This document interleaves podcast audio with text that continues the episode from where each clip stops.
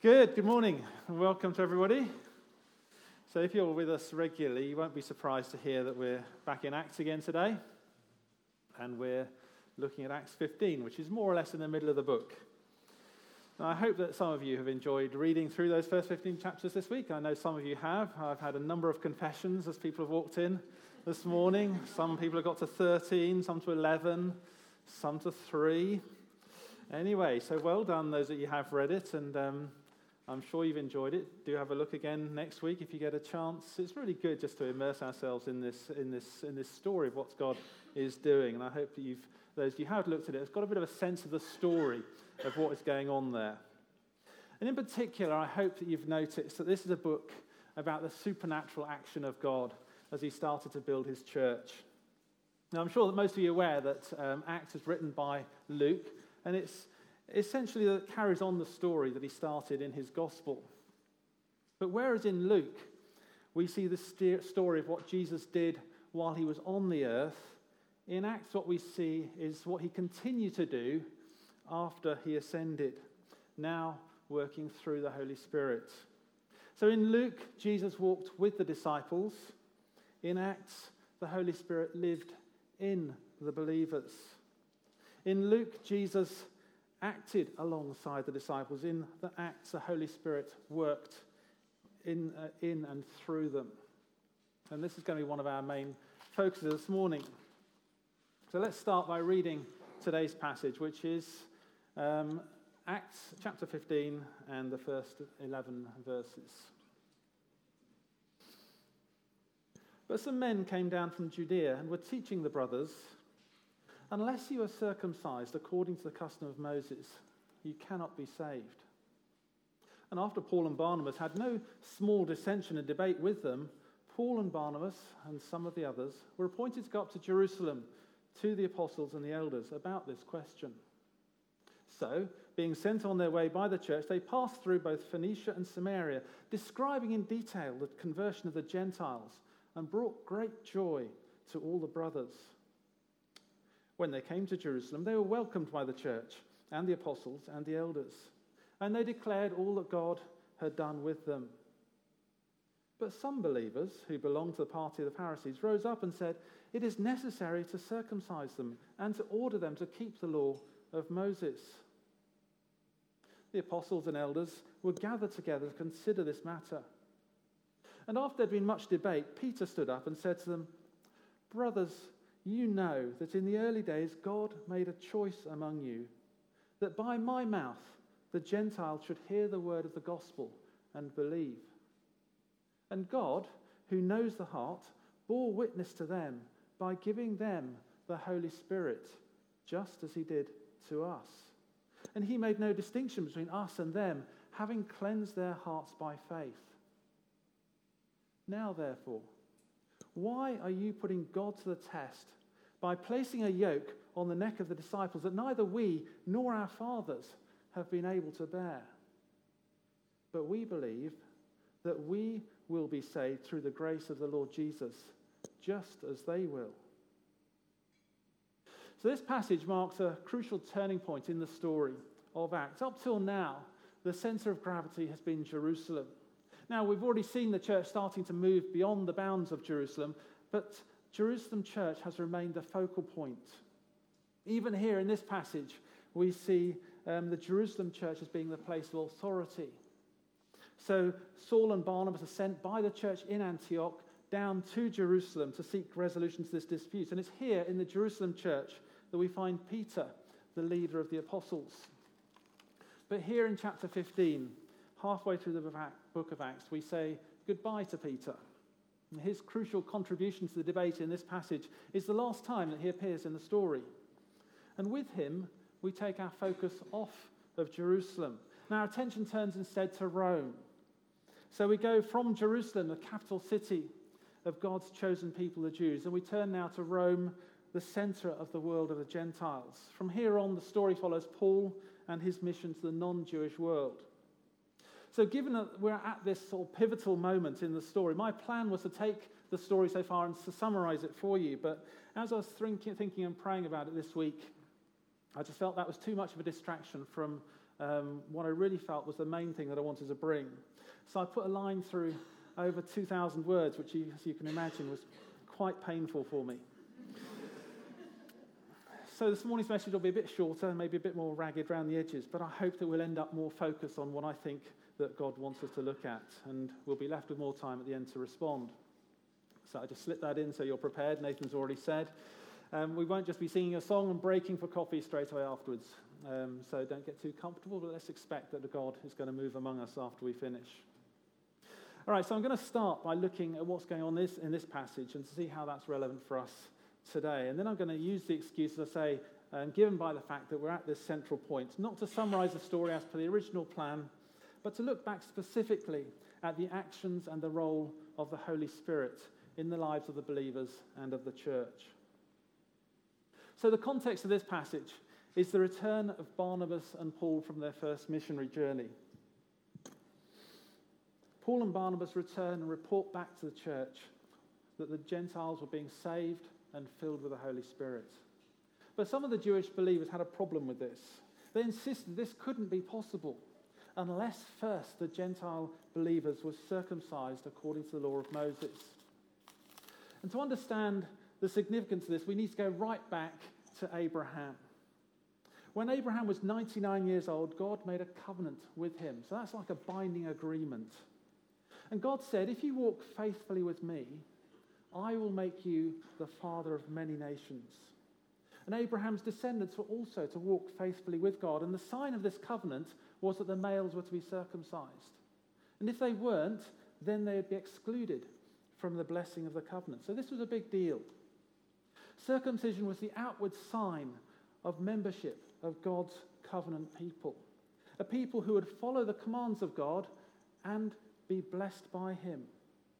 And God kept his promise. Abraham had countless descendants, and they became a nation that would become known as the Jews, God's chosen people, the people through whom salvation would come.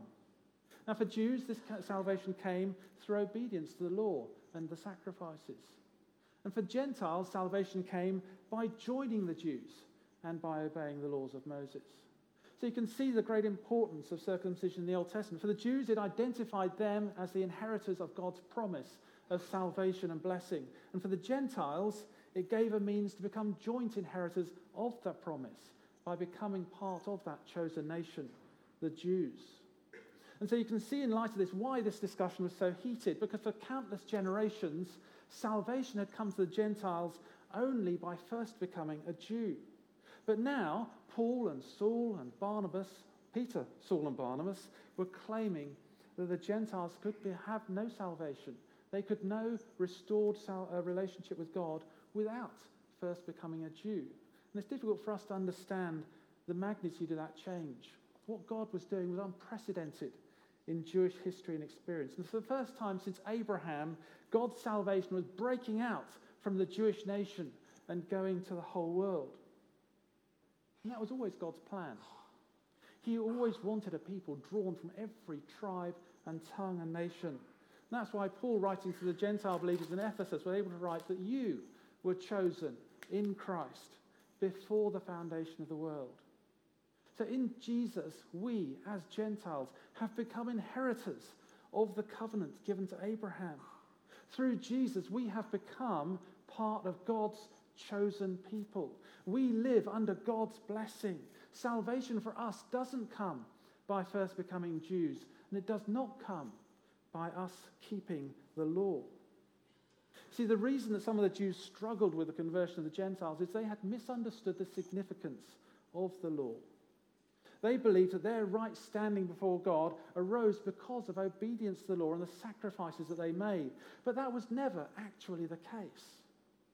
As Paul reminds us in the book of Romans, even before the law was given, even before Abraham was circumcised, God considered righteous those who trusted in him, those who had faith. Obedience to the law was an expression of that trust. And the sacrifices were effective only in as far as they pointed forwards to the perfect sacrifice of Jesus. It was only ever through trusting God and specifically trusting that the sacrifice that he would provide would be sufficient, that anyone could be made right with God. Now, Peter, Paul, and the apostles, they'd grasped this. That's why Peter said in his conclusion, We believe that we will be saved through the grace of the Lord Jesus, just as they will. This is the good news that was preached. That because of God's gift of his son Jesus, and because of Jesus' willing sacrifice, people could be saved. It was God's gift, not man's work. Salvation was not something that could be earned through circumcision, good works, sacrifices, or anything else. All people, Jews and Gentiles alike, would be saved by grace through faith in Jesus. Now, this controversy is echoed down through church history, and even today, there may be people here that are living under its influence. There may be some that believe that in order to make themselves acceptable to God, they must do better. They must live better lives. They must obey certain rules. Perhaps there are even some here that think they need to punish themselves for mistakes that they have made, that by doing some sort of penance, they can ease their guilt. And if any of that describes you this morning, and I want you to listen very carefully because you're making a grave mistake.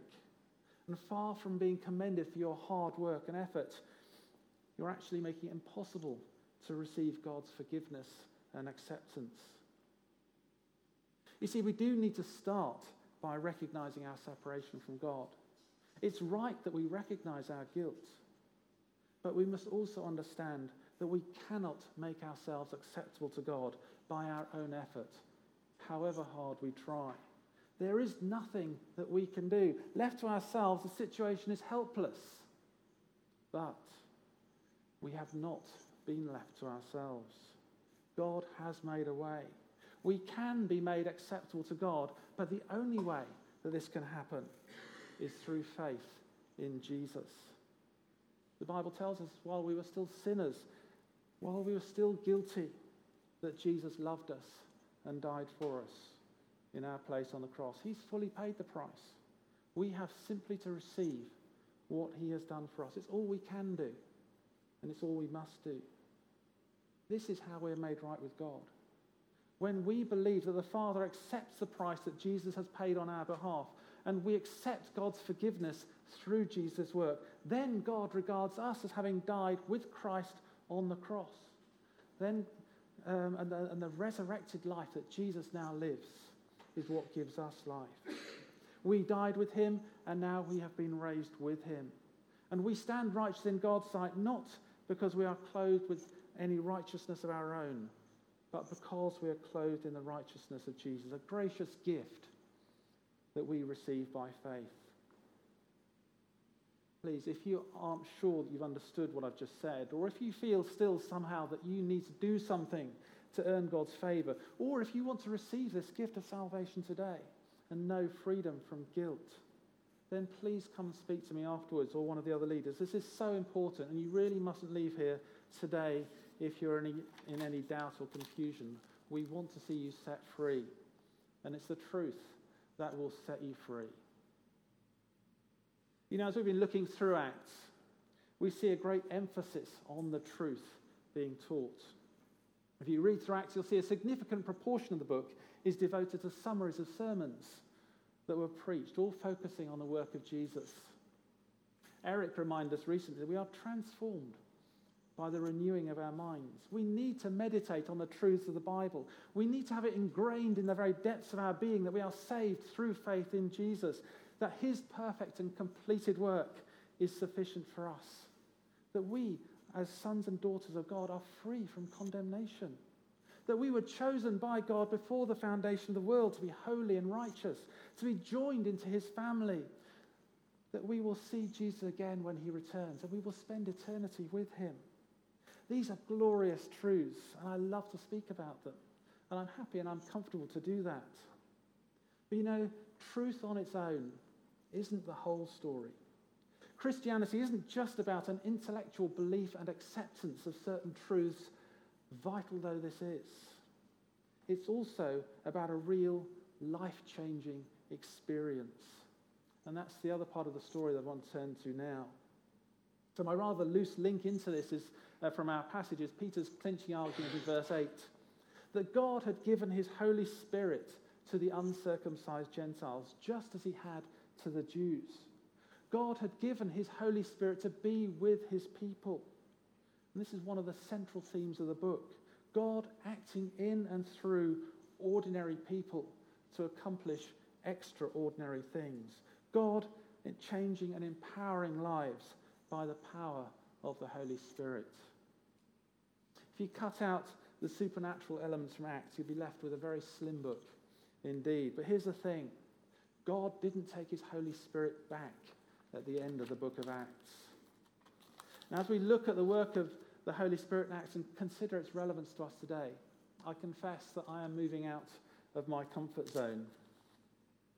And the reason for that is this. While I believe it to be true that the enabling and empowering work of the Holy Spirit should be the experienced reality of every Christian believer today, I don't think that I experience this in as a greater measure as I believe the Bible leads me to expect that I could. As I read through Acts and I see what happened there, as I read through, for example, Corinthians and I see what is written there, and I look at my life, I don't see the two matching. And I find that disconnect difficult. The song we sing, um, There must be more than this. And that's my prayer. God, there must be more than this. But uh, we've spoken a number of times through Acts. I've spoken a few times. And I feel I can't keep speaking on Acts and not look at the awesome interventions of God by His Holy Spirit. Because these interventions are such an integral part of the book. So I want to look at some of these this morning, but I don't want them to just be seen by us as something of historical interest. I want each of us this morning to be stirred to a greater expectancy of what God can do here and now among us here at Beacon Church, Chertsey. So if we go back to the beginning of Acts, we see that God poured out his Holy Spirit on the gathered group of believers. Jesus had said in Acts 1 5 that as John baptized with water, so before many days the believers would be baptized with the Holy Spirit. So the first thing I want us to consider here is that word baptized. See, it means to immerse. So if we're baptized in the Holy Spirit, we are immersed in the Holy Spirit. Not sprinkled, not touched. We are overwhelmed and saturated. I don't at all get the impression that this is something that could happen unnoticed. If you look through each time the Holy Spirit came, it was clearly something that was experienced. When the Holy Spirit came, things happened that could be seen, that could be heard, that could be felt. Now, some of these things are external, so we read of loud sounds, rushing wind, rooms shaking, tongues of fire. Some were internal, new languages, boldness, a new desire to worship. When the Holy Spirit came, things happened and lives were changed. Now, how this baptism came, well, that varied from time to time. Sometimes people were baptized with the Holy Spirit immediately after they believed. And that happened, for example, you might remember when Peter spoke to Cornelius and his household. Other times it happened much later. Sometimes God just poured out his Holy Spirit sort of spontaneously. Sometimes people prayed for others and then they received. And it's the same today. Sometimes God baptizes his people with his Holy Spirit without them even asking, but not always. Often it's because somebody else has laid their hands on them and prayed for them. So if you haven't experienced the baptism of the Holy Spirit um, yourself today, first know this the promise is as much for you as it is for all believers. But then don't just wait and hope that God might do this for you sometime in the future. Why don't you ask somebody today after the service to pray with you? We're going to have that opportunity. It's a gift that God longs to give to you. So, on this first occasion Acts, when the Holy Spirit came, it was very dramatic. There was a sound like a rushing wind. There was what looked like tongues of fire that rested on everyone's head. It doesn't always happen like this, but however it happens, it has a tangible effect. And one of the effects on this first occasion was that everyone started to speak in tongues. In this case, it was actual languages that those around could understand. And this is a gift that often um, accompanies the pouring out of the Holy Spirit, though perhaps not always. In this case, as I say, the tongues were actual human languages, but sometimes it's a heavenly language. Sometimes we use this language in prayer when we run out of words, or don't know what else to pray. It's a way that our spirit can connect with the Spirit of God. Sometimes we use it in worship, sometimes spoken, sometimes sung. It can allow us to express the feelings of our heart that are hard to verbalize. Paul taught that speaking in tongues edifies our soul and said that he desired we should all speak in tongues. And it's my observation that we don't use this gift very much, and I include myself, and I'm not sure why. Maybe we just got out of the habit. Maybe we just don't think about it much. But whatever the reason, I want to encourage us to think about using this gift more often. It's given for our edification and to glorify God. Speaking in other tongues is a gift that the Holy Spirit gives, and it's good for us to use it. But it isn't perhaps the most important um, outworking of the Holy Spirit. Jesus said that when the Holy Spirit came, the disciples would receive power and they would be his witnesses. Paul writes to Timothy that God did not give us a spirit of timidity, but of the spirit of power. So, one of the ways we experience this power is in greater courage and boldness in witnessing. And that's exactly what happens next. The disciples have been filled with the Holy Spirit and started speaking other languages, and then Peter gets up to preach. Now, this is Peter, who had denied Jesus three times in the company of a few servants. Now he stands in front of thousands, and he boldly proclaims the gospel, and 3,000 people are saved. And that's a big theme of Acts. We see extraordinary boldness. The early church was birthed into a hostile environment. And we read story after story of imprisonments, and threats, persecution, even martyrdom. But still, the disciples kept on sharing the good news about Christ. They couldn't be kept down. And this wasn't a natural courage, this was the work of the Holy Spirit. Now, we don't face the opposition the early church faced, but even so, wouldn't we like to be more bold and effective in our witness? Well, it's one of the primary things that the Holy Spirit empowers us to do. He's a spirit of power. So let's ask for more of the Holy Spirit and ask Him to give us boldness. Moving on, we see frequent references to the Holy Spirit doing signs and wonders through the disciples. Now, there are lots of specific examples. You might remember the story of the healing of the lame beggar, or of Aeneas, who had been bedridden and paralyzed for eight years, or Dorcas, who had actually died.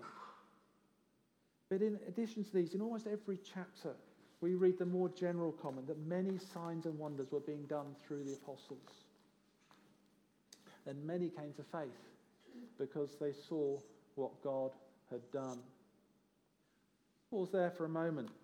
The reason that people were saved as a consequence of seeing these signs is that the things that happened had no natural explanation. The people living 2,000 years ago knew just as well as us that dead people didn't come alive again, that paralyzed people didn't start walking. Paul said in one of his letters that he didn't preach wise words, but demonstrated the Spirit's power. What we believe is vitally important. We've looked at that already. But God also wants to demonstrate his power. And in a world that has many competing truth claims, or even quest- people that question whether there is such a thing as truth, I believe that the supernatural interventions of God will become an increasingly important part of our witness. The book of Acts is saturated with the supernatural interventions of God. But we have the same God today, the same Holy Spirit, and He still gives to some the gift of miracles and to the others the gift of healing. And praise God, we do see people healed from time to time. We do hear stories of God's miraculous interventions. But wouldn't we like to see more? I believe that we can. But I suspect we're unlikely to receive these gifts if we're just passive. Paul tells us to eagerly desire the spiritual gifts, to pursue them, to ask God and to continue to ask Him for them. Jesus said, Ask and you will receive. Now, we as earthly fathers like to give good gifts to our children. How much more will our Heavenly Father give the Holy Spirit to those who ask? So, one of the reasons we're looking at Acts is to see what God did as the disciples partnered with the Holy Spirit. And then to be encouraged to seek the same for ourselves as we also seek to partner with the Holy Spirit. And I don't want us to set our sights too low. Let's look at Acts and say, why not here? Why not now? And then let's ask God for more. Looking back to Peter's sermon, Acts 2, we see that Joel prophesied that in the last days God would pour out his spirit and they would prophesy. And through Acts, we don't see explicit examples of prophecy, but we do see a number of people referred to as being prophets and exercising that gift. We also see examples of what we might call gifts of wisdom, of knowledge and discernment, although they aren't referred to in those names.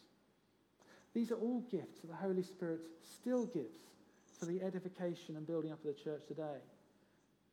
And some of these are gifts that I know that some of you have. And some of you exercise these. And I want, you to, I want to encourage you, carry on. Others of you have been quiet for a while. I want to encourage you to stir up again the gifting that God has given you. We as a church need all the gifts that God has given us if we are to be healthy and to grow. These gifts are given for our blessing and so that we can be a blessing. So as we look at Acts, I want faith and expectancy to arise that that same Holy Spirit that was at work in the church there can work through us today. Peter, preaching at Pentecost, told the people that you will receive the gift of the Holy Spirit. The promise is for you and your children and for all who are far off, for all whom the Lord our God will call. And that includes us. God wants us to be filled with the Holy Spirit and to receive the gifts that the Holy Spirit gives. So let's eagerly desire and seek the Holy Spirit and these spiritual gifts in greater measure. And I don't just mean sometime in the future, but why not now? Now I'm moving even further out of my comfort zone. So why don't we ask Him now, who is able to do so much more abundantly than what we ask or think, to give us more of His Holy Spirit, to give us more of His gifts? So I'm going to pray and I'm going to ask God to meet with us. And I'm going to invite you to respond. And those responses are going to be different and it may end up being a bit chaotic, but I think we can handle that. And we've got some time, so we don't need to rush. So let me first suggest what some of those responses might look like, and I'll tell you what I'm going to do. You see, as I've already said, I don't feel that I experience the power of the Holy Spirit in the way that I believe God intends that we should. And if that comes as a shock or a disappointment to you, I'm sorry. That's how it is. But I'll tell you what, I'm going to keep asking and pursuing God until I do. I want to know more of God's presence and power and boldness and enabling. I want it for me, and I want the same for all of us as a body. So I'm going to go uh, shortly over to my right here and I'm going to ask that somebody comes and prays with me. Perhaps there are some of you that feel the same. As you read Acts and the New Testament, you get the sense that there's more to the Christian life than you currently experience. If that's you, come and join me afterwards. There'll be people that will pray with us. Perhaps you've experienced something of the power and presence of the Holy Spirit, but you want more. You want a fresh anointing. So again, come over there and join us. But for others, you know the presence and the power of the Holy Spirit in your life. But you want the Holy Spirit to give you more gifts that you can use for the edification of the church. Maybe that's the gift of healing, or miracles, or wisdom, or prophecy, or tongues. Ask God this morning that He would give you those gifts. He's a good Father, and He desires to give you good gifts. You're expressly encouraged to desire and seek after the gift. It's not something greedy uh, it's not to, to want those things. God wants you to ask. Perhaps you could ask someone near you to pray for you. And then if God gives you something, come up and share it with the rest of us. Others of you know you have those gifts. And if that's you, I urge you to use them now. Stir them up. We need them. As we grow as a church, we need all that God has to give us. So if you have a prophecy, a word of knowledge, a tongue, please come out and bring it. You know, it's often the prophetic word or the insights given through a word of knowledge that can break open a situation. It's seeing someone healed that uh, or set free that encourages our faith and praise. So please don't hold back. We want to see God at work among us. And if you're not sure, take a chance. We can cope with mistakes. You know, this morning isn't a time to be proud. If we want to know God's blessing we are going to take some risks. But remember, too, that the Holy Spirit gives boldness. So let's expect God to move this morning. And please join me in praying that He will. Lord Jesus, you said that you would do whatever we ask in your name so that the Father would be glorified. And you promised that you would send your Holy Spirit to all those who you would call, so that you'd be with us and in us forever. So, Jesus, please hear our prayer and pour out your blessing on us this morning. We ask that you would fill us afresh with your Holy Spirit even today. We want to be overwhelmed with your presence. We want the power to be your witnesses. We earnestly desire all the gifts that are available to us through your Holy Spirit. Please give us faith and raise our expectancy even now. Lord Jesus, we ask this in your name for the glory of your Father. Amen.